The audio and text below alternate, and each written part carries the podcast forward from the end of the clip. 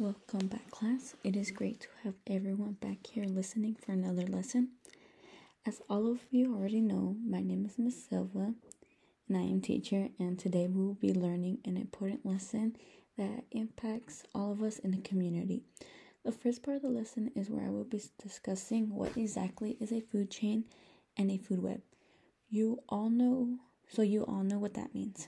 Make sure you guys all have paper and pencil to write down the notes that will help you keep track with the lesson. It will also be useful if, as a study method, if y'all were to have a quiz or an exam. Give y'all a couple seconds. So, to start off, we will be discussing a food chain.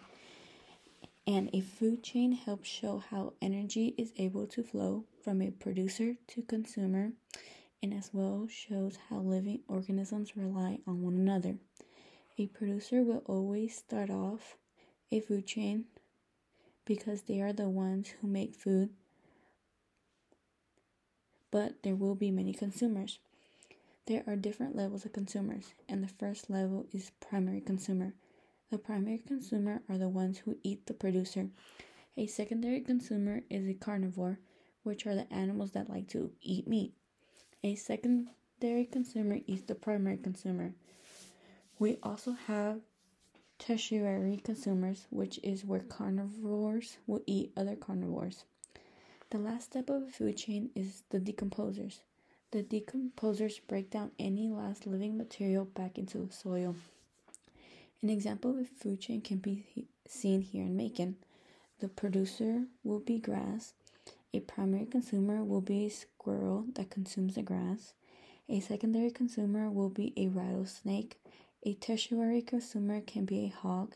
And a decomposer can be mushrooms. Alright, so that covers food chains. The next part of the lesson is to describe a food web.